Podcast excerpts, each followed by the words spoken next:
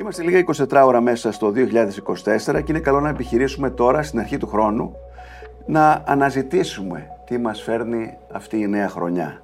Όχι μόνο στο εσωτερικό της χώρας, όπου τα πράγματα φαίνονται να έχουν σταθεροποιηθεί και να βαδίζουμε προς μια κανονικότητα, αλλά και στο εξωτερικό, καθώς στη γειτονιά μας βρίσκονται σε εξέλιξη δύο πόλεμοι, στην Ουκρανία και τη Γάζα.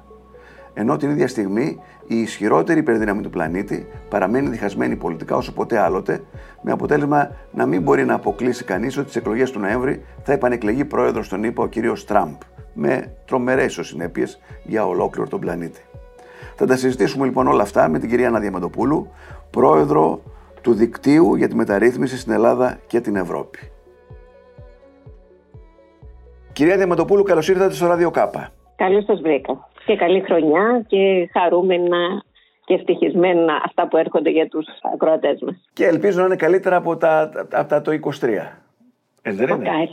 Το 23 δεν μπορούμε να πούμε ότι ήταν καλό. Ναι. Ας ξεκινήσουμε λοιπόν από τα εσωτερικά. Ποιες είναι για εσάς οι μεγαλύτερες προκλήσεις στο εσωτερικό της χώρας? Όπως πάντα είναι πολλές και νομίζω ο καθένας ανάλογα με αυτό που θεωρεί προτεραιότητα στο μυαλό του. Το πρώτο και βασικό που πιστεύω είναι ότι η χώρα πρέπει να αντιδράσει στο θέμα της PISA. Το ότι η Ελλάδα συνεχώς κάνει βουτιά, δηλαδή έχει κάνει 20 μονάδες βουτιά τα τελευταία χρόνια στα θέματα των ηλικιών των παιδιών που είναι στο γυμνάσιο και που είναι πάρα πολύ σημαντικό για την επόμενη εξέλιξή τους, πρέπει να χτυπήσει πολλά καμπανάκια και σημαίνει πολύ σημαντικές αλλαγές. Και νομίζω όλοι, όχι μόνο το Υπουργείο Παιδείας, αλλά και τα κόμματα και οι εκπαιδευτικοί, πρέπει πλέον να πάνε σε μία συμφωνία. Έτσι το 2024 να είναι μία συμφωνία για την PISA και να βάλουμε συγκεκριμένους στόχους, ώστε η επόμενη μέτρηση να μας βρει καλύτερα. Εσείς έχετε ασχοληθεί με το θέμα αυτό, το θέμα της παιδείας. Τι φταίει και είμαστε οι χειρότεροι από όλες τις προηγμένες χώρες ουσιαστικά? Υπάρχουν δύο βασικά ζητήματα κατά την άποψή μου. Το πρώτο και ουσιαστικό είναι ότι έχει χαθεί η έννοια της ενότητος στο σχολείο. Και όταν λέω ενότητα, εννοώ ότι το σχολείο δεν είναι μόνο τα προγράμματα σπουδών. Είναι το ήθος που δημιουργείται σε μία τάξη. Είναι η έννοια του σεβασμού, είναι η έννοια των κανόνων, είναι η έννοια της διαφοράς που πρέπει να υπάρχει ανάμεσα στον εκπαιδευτικό και στον μαθητή. Είναι το πώς συμπεριφέρεται ο γονιός στο σχολείο και πώς βλέπει το σχολείο σαν μια ενότητα όπου συμμετέχει το παιδί του και όχι το παιδί του σαν το κυρίαρχο στοιχείο που πάει στο σχολείο. Όλα αυτά έχουν χαθεί. Το σχολείο έχει χάσει το βασικό του μπούσολα. Σε αυτό είναι πολύ μεγάλες οι ευθύνες όλων. Και είναι πάρα πολλές δεκαετίες τώρα. Έχουμε φτάσει όμως σε ένα σημείο που δεν μπορεί να μην το βλέπουμε κατάματα. Το δεύτερο βασικό στοιχείο. Βέβαια, αυτά που λέτε είναι οι γενικότερες αξίες της κοινωνίας μας, έτσι δεν είναι το σχολείο πλέον. Ναι, αλλά όλες αυτές ξεκινούν από το σχολείο. Δεν γίνεται. Δηλαδή, υπάρχει οικογένεια, η οποία ακόμα και η οικογένεια, δηλαδή οι γονείς οι σημερινοί που είναι 45-40, έχουν βγει από αυτό το σχολείο. Ναι, οι δάσκαλοι, οι φοιτητές. Αναπαράγουμε μια λογική που οι κανόνες, η έννοια της αρχείας σε ένα σχολείο, του σεβασμού. Αλλά πώς το μαθαίνεις αυτό τώρα, πώς το μαθαίνεις στους γονείς ότι αυτό το πράγμα? Ερχόμαστε τώρα στο δεύτερο μεγάλο θέμα, που είναι η πολύ σοβαρή αξιολόγηση. Είναι η αξιολόγηση και των εκπαιδευτικών και των μαθητών, και τα δύο. Κοιτάξτε, το ότι δεν μπορεί να διαβάσει ένας φοιτητής, να κατανοήσει ένα κείμενο και έχει περάσει γυμνάσιο, λύκειο και έχει μπει στο πανεπιστήμιο, σημαίνει ότι κάτι πάρα πολύ στραβό υπάρχει. Άρα όταν μιλάμε για αξιολόγηση, υπάρχουν πολλά μοντέλα αξιολόγησης, έχουμε προσπαθήσει, όλα ανατρέπονται κλπ. Και έρχομαι σε αυτό που είναι ο πυρήνας του προβλήματος του πολιτικού συστήματος, ότι οι ανατροπές στην παιδεία είναι τόσο συχνές και τόσο η μία μετά την άλλη, που οι μεν εκπαιδευτικοί δεν δίνουν καμία σημασία, λένε εντάξει, γίνεται αυτό, τώρα σε λίγο θα υπάρχει κάτι άλλο. Οι δε πολιτικοί θεωρούν ότι ό,τι κάνουν είναι μια κορυφαία μεταρρύθμιση που τους ενδιαφέρει μέχρι τη στιγμή που θα φύγουν από εκεί. Είναι πάρα πολύ σοβαρό θέμα. Η PISA είναι ένα καμπανάκι που χτυπάει, δεν το δίνουμε σημασία. Δηλαδή, δίνουμε σημασία στο που είμαστε στην ανταγωνιστικότητα, στο που είμαστε στη διαφθορά, το που είμαστε στο θέμα του τύπου. Και δεν δίνουμε σημασία στο που είμαστε στο θέμα της εκπαίδευσης. Είμαστε κάτω από την Τουρκία για πρώτη φορά, σε όλα τα επίπεδα κάτω από την Τουρκία. Μια χώρα που έχει τόσο μεγάλα οικονομικά προβλήματα και τόσο διαφορετική κουλτούρα για την παιδεία. Και αντιλαμβάνομαι ότι δεν είναι μόνο αυτά οι γνώσεις μας οι κυκλοπαιδικές, αλλά και δεξιότητες που απαραίτητες για να ζήσει ένας νέος στη ζωή του έχουν χαθεί. Όλα αυτά συνυπάρχουν. Ξέρετε, γι' αυτό είπα ότι το σχολείο είναι μια ενότητα η οποία έχει χαθεί. Είναι οι δεξιότητες του να συνεργάζομαι, το να συνυπάρχω, το να δουλεύω ως ομάδα. Όταν δεν το πιάνεις αυτό στο σχολείο, δεν το έχεις μετά και στη ζωή σου, στην επιχειρηματικότητα, στην πολιτική, στη συνένεση. Θα σας θυμίσω ότι είχαμε κάνει το 2010 με τη συνεργασία του ΟΣΑ και της Φιλανδίας ένα πρόγραμμα που λεγόταν το project των σχολείων, δηλαδή στις τάξεις του σχολείου τα παιδιά έπρεπε να παρουσιάσουν στο τέλος της χρονιάς ομαδικές εργασίες και στις τελευταίες τάξεις να τις παρουσιάσουν και στα αγγλικά. Πέστε μου αυτό τι ιδεολογικό έχει που καταργήθηκε. Δηλαδή, και υπάρχουν και αντίστοιχα πάρα πολλά άλλα πράγματα. Δεν υπάρχει μια ελάχιστη συμφωνία στο ότι εδώ το ζήτημα είναι καρκίνος στην ουσία της ανάπτυξης της χώρας. Και να μην σας πω και της εθνικής της παρουσίας και του μέλλοντός της. Βλέπετε ότι τα καλύτερα, για να πάμε στο επόμενο βήμα, ότι τα καλύτερα μυαλάκια, αυτοί που μπορούν να βρουν αξία και αμοιβή, φεύγουν από τη χώρα. Και αυτό δημιουργεί και δημογραφικό πρόβλημα, δημιουργεί και οικονομικό πρόβλημα. Έχετε μεγάλο δίκιο ότι αυτό είναι από τα μεγαλύτερα θέματα της χώρας. Θεωρώ ότι είναι το νούμερο ένα. Δηλαδή το θέμα της PISA, του δίνω ένα όνομα, έτσι, γιατί είναι πολύ ευρύτερο, του δίνω ένα όνομα. Και θα ευχόμουν να έχουμε PISA 2024 για την Ελλάδα, μια συμφωνία των πάντων, δηλαδή και των κομμάτων και των εκπαιδευτικών και της κυβέρνησης. Ένα είναι αυτό. Το δεύτερο θέμα, γιατί μου είπατε για το εσωτερικό μας, θεωρώ ότι το έχουμε συζητήσει πολλές φορές μαζί, ότι με τις εξελίξεις που υπάρχουν πια στο θέμα της τεχνολογίας παγκόσμια, ο πλούτος μιας χώρας και ο εθνικός πλούτος είναι το σύνολο του ιδιωτικού και του δημοσίου πλούτου σε μεγάλο βαθμό πια και μάλιστα σε μια χώρα που δεν έχει φυσικούς πόρους όπως εμείς, έχει να κάνει με την τέταρτη βιομηχανική επανάσταση, με την τεχνητή νοημοσύνη και ό,τι προκύπτει από εκεί. Κύριε Παπαδόπουλε, είμαστε σήμερα 2024, τρίτη από το τέλος, στο θέμα της συνολικής προσέγγισης του ψηφιακού μετασχηματισμού της χώρας. Σκεφτείτε ότι είμαστε περήφανοι για τα βήματα που έγιναν τα τελευταία χρόνια, γιατί φυσικά έγιναν βήματα και ο πολίτης το έχει καταλάβει, αλλά έχουν γίνει πολύ μεγάλα βήματα και από τις άλλες χώρες. Δηλαδή προχωράμε εμείς, αλλά κάνουν και οι άλλοι άλματα. Παραμένουμε λοιπόν τρίτη από το τέλος, με πίσω μας τη Βουλγαρία και τη Ρουμανία. Οι επόμενες χρονιές, δηλαδή το 2024 που είναι η πρώτη χρονιά μετά τις εκπληκτικές εφαρμογές της τεχνητής νοημοσύνης, το GPT και το καθεξής, θα έχουμε πολύ πιο μεγάλες και πολύ πιο γρήγορες εξελίξεις που θα αφορούν την οικονομία, που θα αφορούν και την ίδια τη δημοκρατία. Θεωρώ λοιπόν ότι ακόμα δεν έχουμε θέσει ως κυρίαρχο και πρωταρχικό στόχο η χώρα μας να μπει στην πρωτοπορία.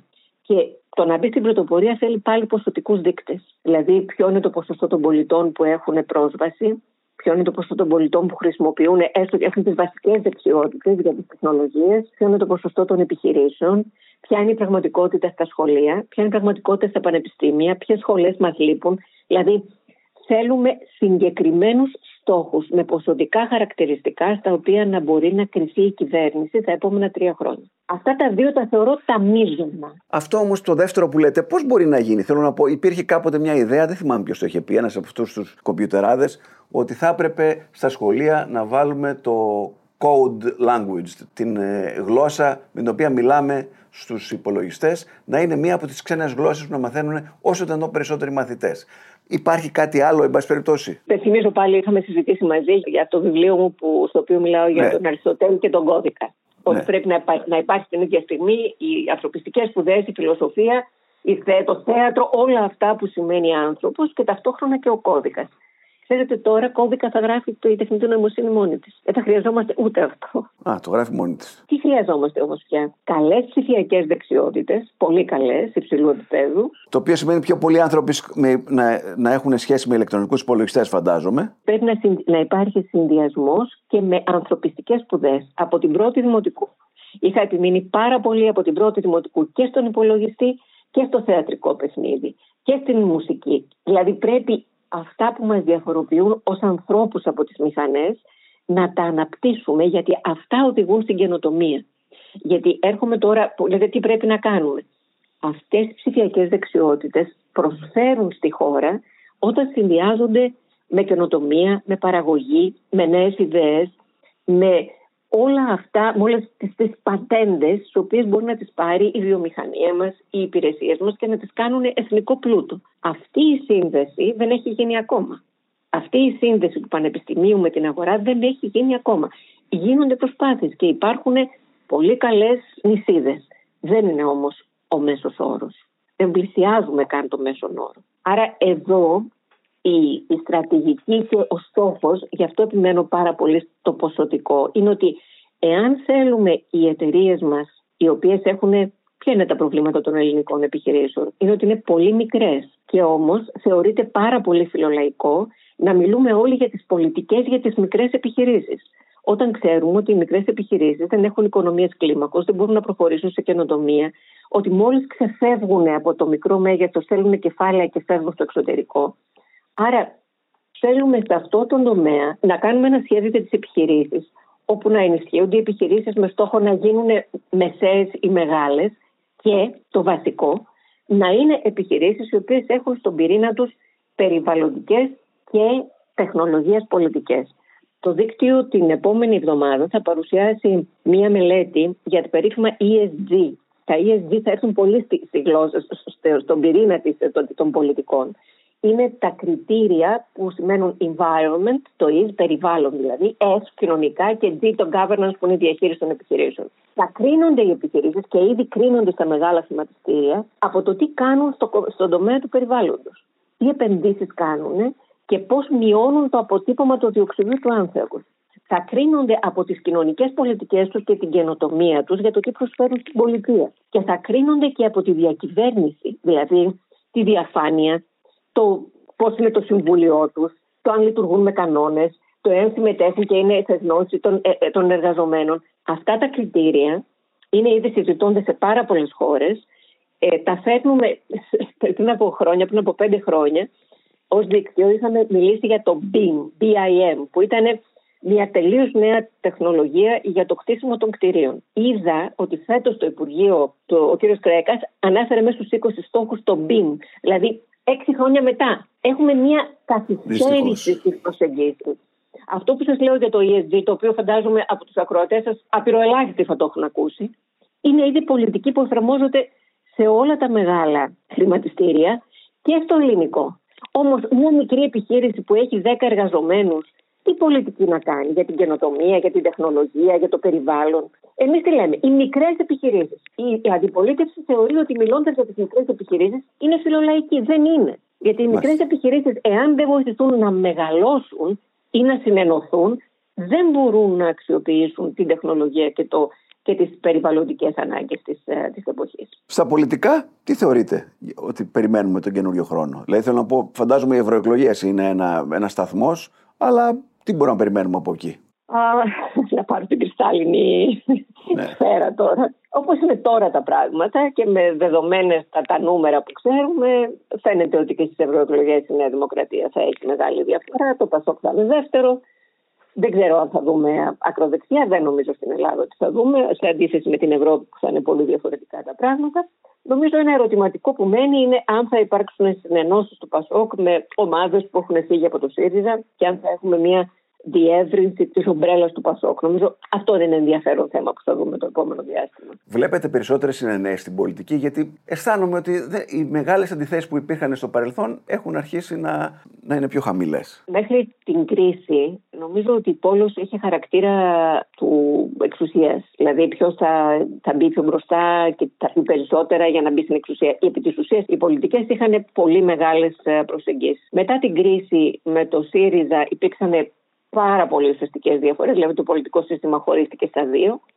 Τώρα έχετε δίκιο, νομίζω πάμε πάλι σε συνενέσεις. Προφανώς πάντοτε υπάρχουν οι διαφορές και νομίζω υπάρχουν ουσιαστικές διαφορές σε θέματα δημοκρατίας, διαφάνειας. Δεν πιστεύω στον χώρο της παιδείας ότι υπάρχουν, επί της ουσίας. Θα μπορούσαν να δώσουν συνενέσεις στον χώρο της παιδείας. Και νομίζω ότι έχουμε μια θαυμαστή συνένεση που μπορεί να μας προκαλεί έτσι θετική αύρα στο θέμα της εξωτερικής πολιτικής. Είναι πια η Ευρώπη, η οικογένειά μας. Το έχουν δεχτεί όλα τα κόμματα. Οι ελληνοτουρκικές σχέσεις, νομίζω ότι όλα τα κόμματα με μικρές διαφορές το προσεγγίζουν με τον ίδιο τρόπο, εκτός από κάποια μικρά ακραία κόμματα. Θεωρώ ότι αυτό είναι ένα πολύ σημαντικό στοιχείο για την συνένεση και να έχουμε να προχωρήσουμε. Αισθάνομαι όμως και ότι ο Μητσοτάκης προσπαθεί κάτι να κάνει στις μεταρρυθμίσεις που δεν έκανε όλα αυτά τα χρόνια. Δηλαδή στη δικαιοσύνη, στην υγεία, κρατικά, μη κερδοσκοπικά πανεπιστήμια ή όχι. Ναι, πιστεύω ότι προσπαθεί, δηλαδή θέλει το 24 να βρει τη χώρα με μεταρρυθμίσεις. Αυτό που έχει ανακοινωθεί ως ολοκληρωμένη μεταρρύθμιση είναι η δικαιοσύνη και περιμένω να, νομίζω, μέσα στο Γενάρη-Φλεβάρη θα δούμε την εξέλιξη σε αυτό το τομέα. Τα μη κρατικά πανεπιστήμια είναι μια σοβαρή αλλαγή, που δεν λύνει όμως το προηγούμενο πρόβλημα που είπαμε, αλλά έχει μια έντονη διάσταση καταρχάς οικονομική. Θεωρώ ότι είναι μια σοβαρή προσπάθεια και θέλω λίγο, εγώ για να σας πω την αλήθεια, θέλω να ακούσω τον διάλογο περισσότερο για το θέμα της υπέρβασης του συντάγματος και νομίζω ότι θα γίνει. Αυτό που άκουσα ότι ανακοινώθηκε στο Υπουργικό Συμβούλιο και θα ψηφιστεί σε ένα μήνα, θεωρώ ότι δεν μπορεί μια τέτοιου μεγέθους μεταρρύθμιση να γίνει χωρίς σε βάθος διαβούλευση και δημόσιες συζητήσεις. Και αυτό δεν σημαίνει ότι θα υπάρξουν υποχρεωτικά συνενέσεις, αλλά πρέπει να υπάρξει αυτή η διαβούλευση, γιατί από τη διαβούλευση πάντα κανείς παίρνει θετικά στοιχεία και μπορεί να κάνει αλλαγές πάντα προς το καλύτερο. Και επειδή αυτό είναι μια κορυφαία αλλαγή και βασίζεται πια σε γνωμοδοτήσεις υπέρβασης του συντάγματος, που είναι μια πολύ μεγάλη απόφαση. Θεωρώ ότι είναι πολύ ουσιαστική η δημόσια συζήτηση από αυτού του θέματος και πολύ ουσιαστική αυτή η αλλαγή. Τώρα, επόμενες μεταρρυθμίσεις δεν έχω ακούσει συνταρακτικές. Φαντάζομαι ότι τις περιμένουμε. Πάμε λίγο στο εξωτερικό να δούμε τι γίνεται. Θέλω να πω δύο πράγματα εγώ βλέπω πολύ σημαντικά. Το κλίμα και την εκλογή στην Αμερική τον Νοέμβριο του 2024. Δεν ξέρω αν συμφωνείτε. Συμφωνώ.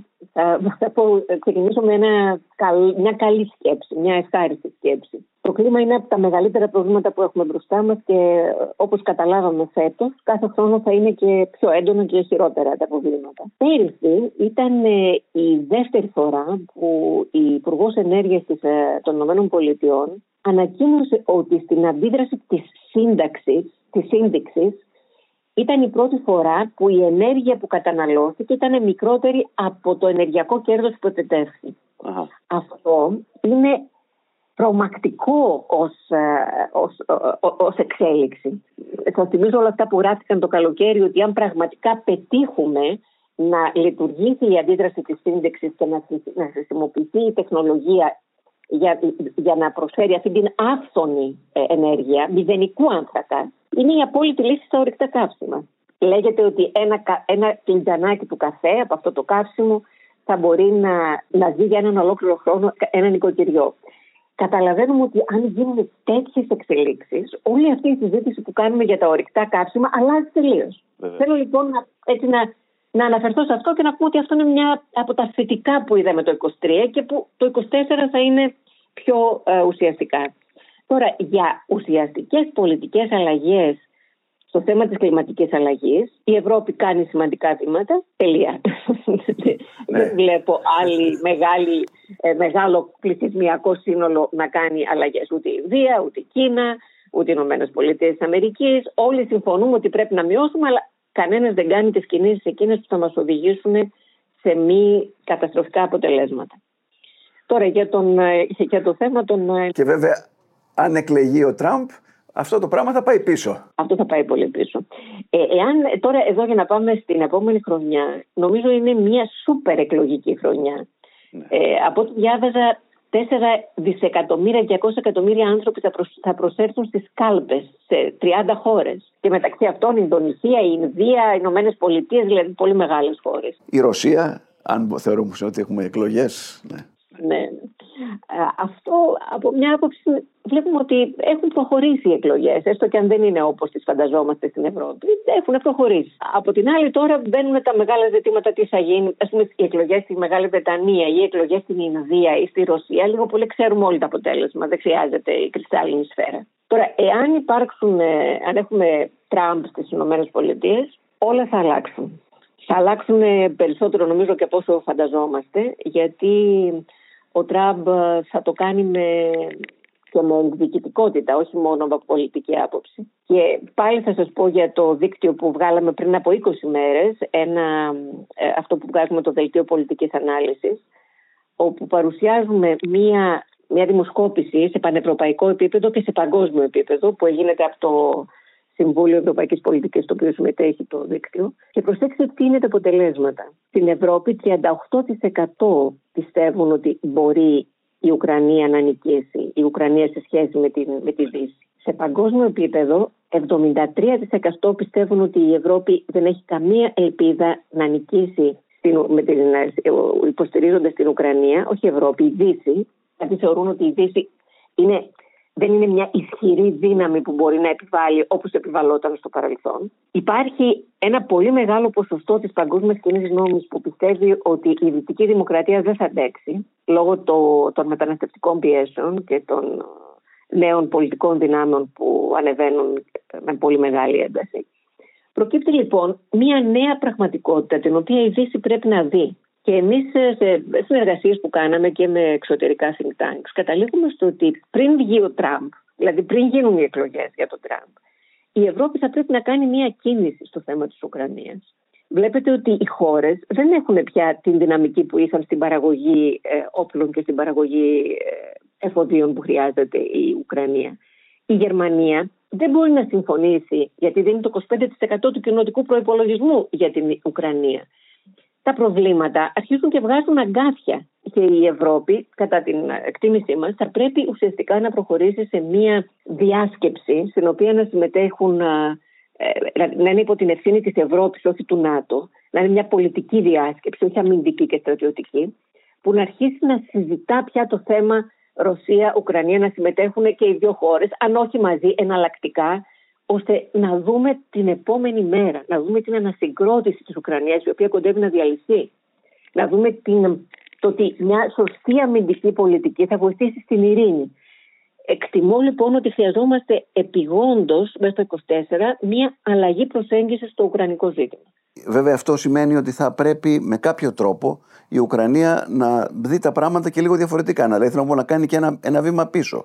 Γιατί αντιλαμβάνομαι εκεί ότι η Ρωσία προχωράει, κερδίζει έδαφος τον τελευταίο καιρό. Επειδή και η Ρωσία δεν είναι καθόλου ρόδινα τα πράγματα και στη Ρωσία, νομίζω και οι δύο χώρες έχουν λόγο να, ξέρετε, χωρίς κανένας να ιτηθεί και χωρίς κανένας να νικήσει. Να βρουν ένα συμβιβασμό. Ένα συμβιβασμό θετικό για τους λαούς τους και θετικό για την περιοχή και θετικό για το μέλλον. Οι πολεμοχαρείς δηλώσεις, ειδικά στη φάση που είμαστε και με αυτό που είπατε, δηλαδή με την περίπτωση να βγει ο Τραμπ που θα σταματήσει κάθε βοήθεια στην Ουκρανία, το βλέπουμε ήδη στο Κογκρέσο από πλευράς Ρεπουμπλικάνων πώς λειτουργούν, θα είναι δραματικό για τη Δύση. Δηλαδή θα βρεθεί τελείως χωρίς η ίδια προστασία. Άρα νομίζω ότι το 24 είναι μεγάλη πρόκληση στο να προσεγγίσουμε ως Ευρώπη με τον δικό μας τρόπο και με δεδομένο ότι μπορεί να μην έχουμε την αμυντική προστασία των ΗΠΑ, τους μεγάλους πολέμους που υπάρχουν στην περιοχή μας. Και στη Γάζα. Και στη Γάζα. Νομίζω το θέμα του 24 στο χώρο της Μέσης Ανατολής θα έχει να κάνει με τις ηγεσίες των δύο μερών. Και στο Ισραήλ είναι πολύ προβληματική η σημερινή ηγεσία και είδατε ότι βγήκε η απόφαση του δικαστηρίου του Ισραήλ, το οποίο δεν δέχεται τις αποφάσεις του Νετανιάχου, αλλά και το πώς λειτουργεί ο ίδιος. Και το δεύτερο είναι η Χαμάς, η οποία και είναι η ίδια η Παλαιστίνη, η οποία χρειάζεται μια διαφορετική εξουσία από τη Χαμάς. Δεν μπορεί η Χαμάς και ο Νετανιάχου να βρουν λύση. Ναι. Θεωρώ λοιπόν ότι μέσα στο 24 η αλλαγή ηγεσιών είναι μια προϋπόθεση για να μπορέσει να υπάρξει, αν όχι καθολική ειρήνη, να υπάρξει κατάπαυση και ανασυγκρότηση των δύο μερών. Και βέβαια, αν στη Βρετανία κερδίσουν οι εργατικοί, έτσι δείχνουν οι δημοσκοπήσεις, μπορεί και τα γλυπτά του Παρθενώνα να υπάρξει μια φόρμουλα για να επιστρέψουν στην Ελλάδα. Έτσι φαίνεται πάντως, ότι θα έχουμε μια θετική εξέλιξη, όχι την ιδανική που θέλουμε, αλλά ένα πολύ θετικό βήμα. Και επειδή φαίνεται ότι οι εργατικοί έχουν πολλές πιθανότητες, βέβαια στην πολιτική ποτέ κανείς δεν ξέρει, έχουμε και εμείς αρκετές πιθανότητες για το θέμα των μαρμάρων, γιατί νομίζω ότι έχουν γίνει πολύ σοβαρές κινήσεις και πολύ σοβαρή πολιτική από την κυβέρνηση. Πάντως έχετε την αίσθηση κι εσείς ότι ένας Έλληνας έχει μια πιο θετική οπτική για το πώς πάει η χώρα το 24 από ότι είχε το 23 ή όχι? Ναι, νομίζω ότι γενικά, επειδή περάσαμε, εμείς βγήκαμε μέσα από ένα πηγάδι. Δηλαδή μετά από 10 χρόνια κρίσης που άγγιξε τον καθένα προσωπικά και όλους μαζί, είναι προφανές ότι είμαστε πολύ καλύτερα, δεν το συζητάμε, και νομίζω ότι υπάρχει και αυτό το αίσθημα αισιοδοξίας.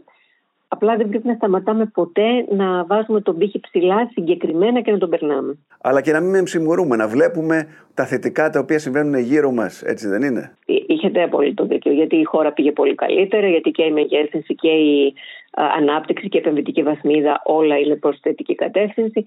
Νομίζω ότι βεβαίως μπορούμε να τα δούμε όλα αυτά τα θετικά, αλλά συνήθως οι προσεγγίσεις μας είναι ή θα τα βλέπουμε όλα θετικά. Ναι, ή όλα αρνητικά, τα γνωστά. Τα βλέπουμε όλα αρνητικά από την άλλη. Νομίζω λοιπόν ότι πρέπει να, τουλάχιστον όσοι μπορούμε, να μιλάμε πια εκτός πολιτικού συστήματος με μια αντικειμενικότητα, και εσείς οι δημοσιογράφοι, να τα βάζουμε τα πράγματα έτσι. Και την αισιοδοξία που χρειάζεται, γιατί έχει η χώρα δυνάμεις, αλλά και να ξέρουμε ποια είναι τα προβλήματά μας. Κύριε Διαμαντοπούλου, σας ευχαριστώ πάρα πολύ για τον χρόνο σας. Καλή χρονιά. Εγώ ευχαριστώ. Καλή χρονιά. Καλή χρονιά.